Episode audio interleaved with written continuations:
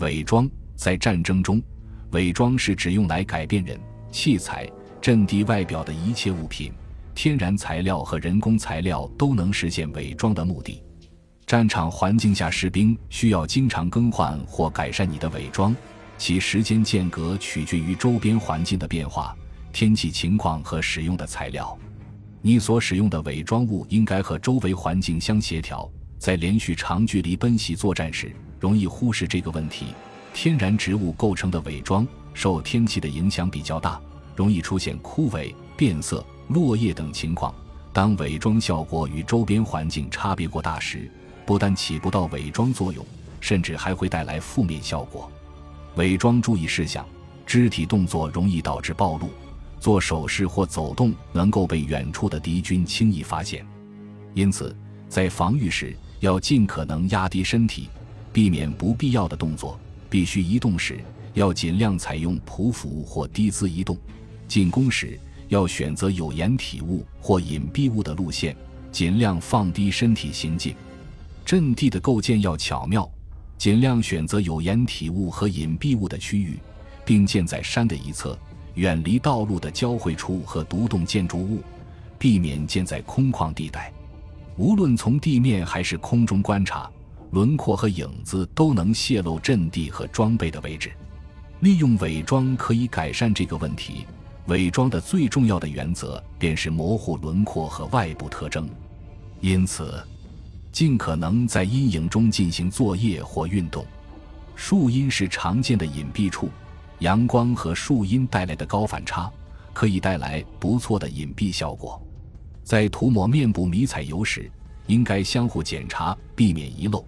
比如，需要检查闭眼时的眼皮、耳朵背面、脖子等部位。发光也能吸引敌人的注意力。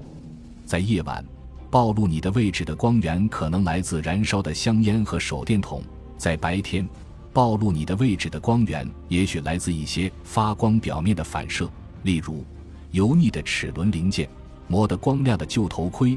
不适宜的防风镜、手表表面、表带以及满是汗水的裸露皮肤，因此，除了严格执行夜间灯火管制外，士兵还必须身着迷彩服，并且在暴露的皮肤上涂迷彩油彩，以减弱反光和模糊轮廓。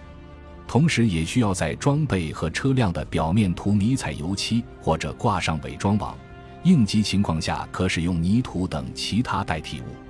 需要注意的是，在核攻击中，涂抹了油彩的皮肤会比裸露的皮肤吸收更多的有害物质。轮廓和形状是眼睛识别物体的主要信息来源。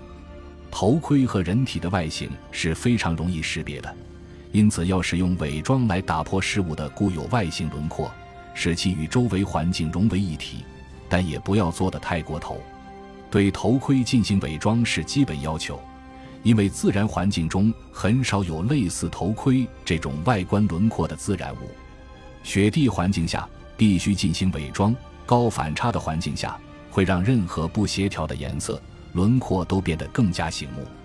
分散的行进部署不但利于伪装，也利于应付突如其来的攻击。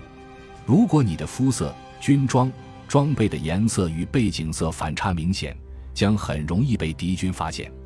比如，在雪地上，绿色的军装就容易辨识，因此务必使你自身和随身的装备与周围环境相协调。兵力分散是指士兵、车辆和武器设备分散在一广阔区域，集结在一起的士兵容易被发现，因此要尽量分散开。士兵之间的距离要根据作战地形、能见度和敌军的位置而相应调整。通常由指挥官制定要求或遵循部队标准操作规定。感谢您的收听，本集已经播讲完毕。喜欢请订阅专辑，关注主播主页，更多精彩内容等着你。